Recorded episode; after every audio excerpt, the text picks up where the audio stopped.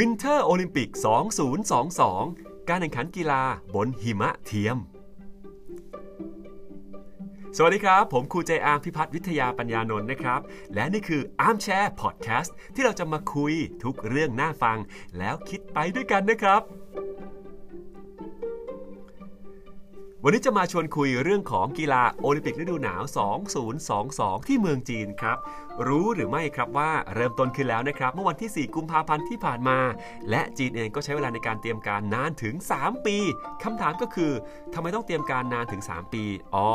ถ้าคิดตามหลักทั่วไปแล้วก็เพื่อให้ได้มาตรฐานเป๊ะเป๊ะเป๊ะเป๊ะแล้วมีเรื่องของมาตรการโควิดอีกด้วยใช่ไหมก็น่าเห็นใจนะครับ แต่ในความเป็นจริงแล้วเนี่ยส่วนหนึ่งที่เขาต้องใช้เวลาในการเตรียมการเยอะก็เพราะว่าจุดที่เขาปักหมุดเป็นสนามกีฬาในการแข่งขัน กีฬาโอลิมปิก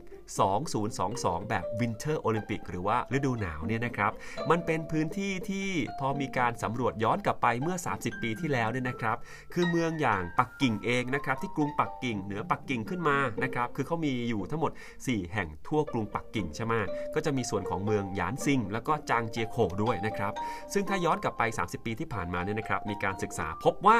บริเวณพื้นที่นี้นะครับ อุณหภูมิโดยทั่วไปช่วงกลางวันเนี่ยจะมีอุณหภูมิสูงสุดอยู่เหนือจุดเยือกแข็ง ความหมายก็คือว่าอุณหภูมิปกติเนี่ยน้ำแข็งมันละลายครับ แล้วพอตอนกลางคืนเนี่ยที่ว่ามันหนาวเพราะมันแห้งแล้งเนี่ยมันก็อยู่ที่ลบ10 องศาเซลเซียสแค่นั้นเองนะครับ ซึ่งก็ไม่ได้ลบ10 ตั้งแต่ช่วงหนึ่งทุ่มจนถึงตีห้านะ มันค่อยๆลดลดลดลดลดลดลดลดลดลดลงมา จนกระทั่งสูงสุดคือลบ10 องศาเซลเซียสคำถามก็คือ มันเพียงพอหรือเปล่าในการที่จะเก็บรักษาหิมะเอาไว้ กลับมาต่อกันที่เรื่องของหิมะครับ คือในการเก็บรักษาก็ประเด็นหนึ่งใช่ไหมแต่ในเรื่องของการใช้หิมะหรือว่าสร้างหิมะขึ้นมาจากธรรมชาติคำตอบก็คือว่า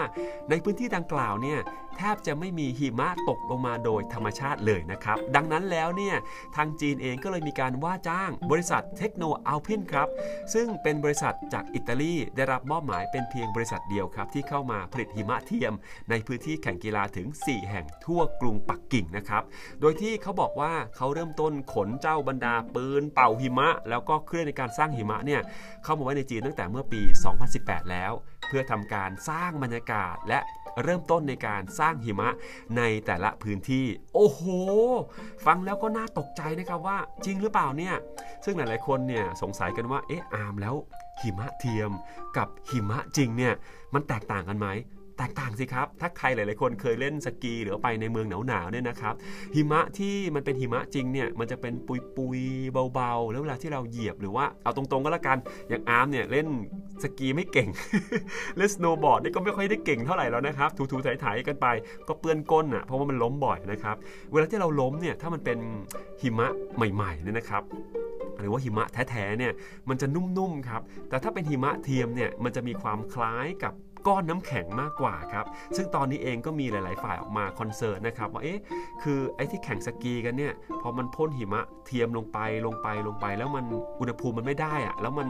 แล้วความเป็นปุยนุ่มนุ่นๆละอองเล็ก ๆ ของหิมะแท้เนี่ยมันไม่ใช่อะนะฮะมันก็จะจับตัวเป็นน้ำแข็ง ซึ่งพอมันล้มเนี่ยมันก็จะเหมือนกับล้มลงบนก้อนน้ำแข็งโอ้โหฟังแล้วก็เป็นห่วงนักกีฬาจริง ๆ เลยนะครับเนี่ยซึ่งอีกหนึ่งสิ่งที่น่าสนใจก็คือว่าไม่ได้มีแค่เมืองจีนนะครับที่เขาใช้หิมะเทียมครับก่่อนหน้านี้ในการแข่งขันล่วงหน้าที่ผ่านมานะครับโอลิมปิกฤดูหนาวที่ผ่านมาในช่วง 20 ปีเนี่ยหลาย ๆ ประเทศที่เป็นเจ้าภาพก็มีการใช้เทคโนโลยีหิมะเทียมขึ้นเหมือนกัน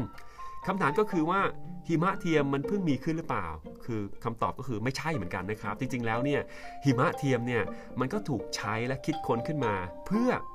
ให้คนที่ชอบไปเล่นสกีในลานสกี หรือ รีสอร์ทสกีหรือว่า ski resort ที่หลาย ๆ คนชอบไปเนี่ยแหละครับ มันก็มีการใช้งานมาโดยตลอดอยู่แล้วนะครับ แล้วก็มีการศึกษาเพิ่มเติมไปว่าในช่วง 50 ปีที่ผ่านมาเนี่ยนะครับ จากการที่ไปลองดูว่า เอ๊เจ้าภาพโอลิมปิกฤดูหนาวในช่วง 50 ปี ทั้งหมด 21 เมืองที่ผ่านมาเนี่ย จริง ๆ แล้วเนี่ย มีความเป็นไปได้ครับว่า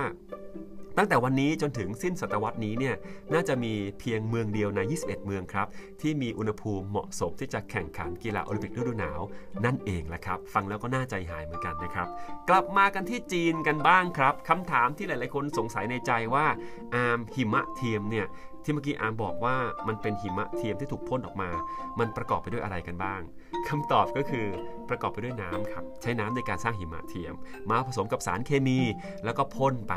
ถ้าหลายๆ คนลองดูภาพข่าวหรือการแข่งขันนะครับ เราอาจจะมีโอกาสเห็นแวบหนึ่งครับที่เราจะเห็นปืนหิมะพ่นออกมา ฟู เป็นพัดลมยักษ์ขนาดใหญ่นะครับ ซึ่งก็จะคอยมีคนเป่ามันอยู่ตลอดเวลาครับ แต่ตรงนี้แหละครับที่น่าสนใจเพราะว่า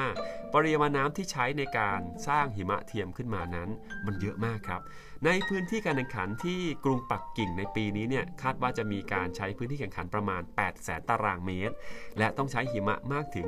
1.2 ล้านลูกบาศก์เมตรครับ โดยที่ทางคณะกรรมการโอลิมปิกสากลคาดการเอาไว้ว่า การผลิตหิมะเทียมเนี่ยต้องใช้น้ำมากถึง 49 ล้านแกลลอน เพื่อผลิตหิมะสำหรับโอลิมปิกฤดูหนาวในครั้งนี้ เทียบได้กับอะไร ก็เทียบได้กับเอาน้ำในสระว่ายน้ำขนาดมาตรฐาน 3,600 สระโถ เทียบซะยากเชียเปรียบเทียบง่ายๆก็ได้ครับ 49 ล้านแกลลอนในการผลิตหิมะนั้น เพียงพอสำหรับการดื่มกินของคน 1 คนใน 1 วันจำนวนมากถึง 100 ล้านคนนั่นเองแหละครับชอบฝากกดไลค์ กดแชร์ แล้วก็กลับมาติดตามกันได้ที่นี่ครับ กับอาร์มแชร์พอดแคสต์วันนี้ขอบคุณครับ